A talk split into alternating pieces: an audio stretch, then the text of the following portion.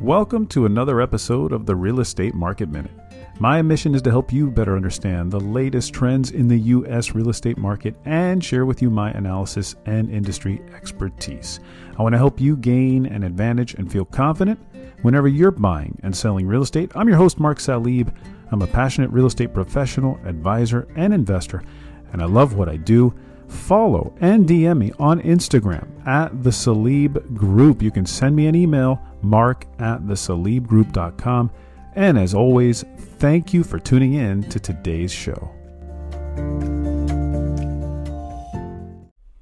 All right, so if your strategy is buy and hold for cash flow, so meaning you want to develop, uh, you want to build apartments, uh, single family homes to rent out, um, or invest in such vehicles for positive cash flow and recurring passive income, you're going to want to listen to this as far as where to invest. Um, because this is an important demographic that, you know, we don't pay enough attention to, but they are the renters. And Fox 11 Los Angeles, Kristen Altus, she references a Zillow uh, study, which I think is really, really good. And what it found was that Texas, the Lone Star State, has become um, really where Generation Z, now that's anybody from age 20 to 29, um, and and what Zillow found was that using data from the U.S. Census Bureau's 2022 American Community Survey,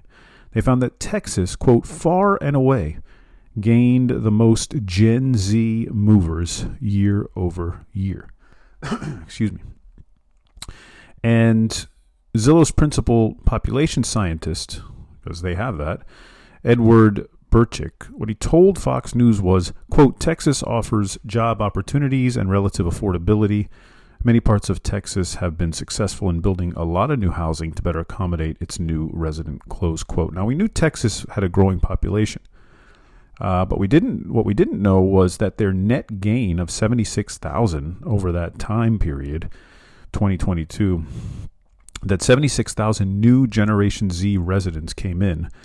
Now, what was number two? Number two was California, actually, with nearly forty four thousand, and then Florida with just over forty one thousand. So that's how many Gen Zers are moving in. So remember, this is age twenty to twenty nine, and you know, why this is important, right? I, I brought it up at the top of the show, is because what you're looking at here is the majority of renters, those that are in that phase in their lives, age 20 to 29, they're going to come from from there. Generation Z, they're not buying at this time. At least the majority are not. Uh, there there are very few homeowners in that bracket.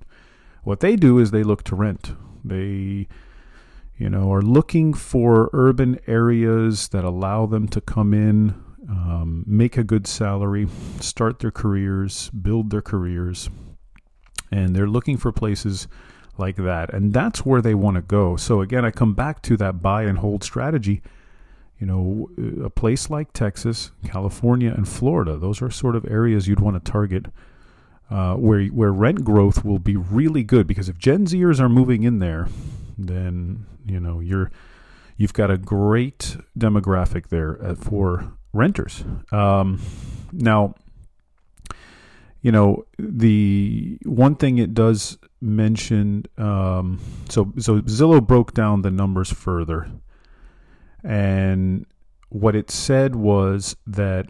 Uh, they're they were surprised at how they're moving to more expensive locations because Florida's become more expensive, although Texas is less expensive than maybe a California, as is Florida.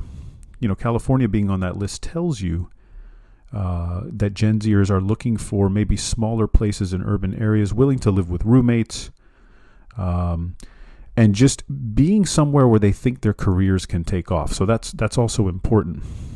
So the states with the lowest Gen Z net migration were Michigan, Maryland, and Idaho. And Michigan was the only state with a negative trend, where more Gen Zers were leaving than moving in.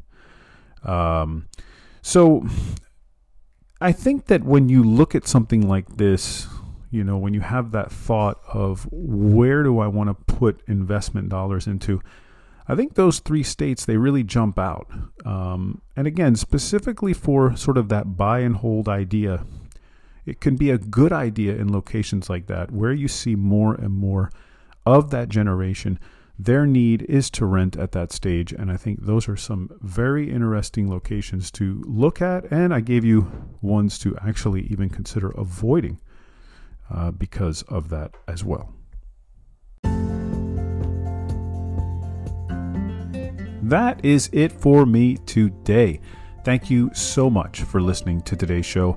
And as always, if you have questions or need specific advice, ideas, or just some help regarding your particular real estate needs or situation, DM me on Instagram at the Salib Group, or you can just send me an email to mark at thesalibgroup.com.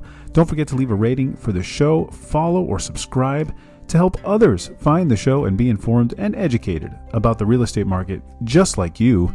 See you on the next Real Estate Market Minute podcast. Bye.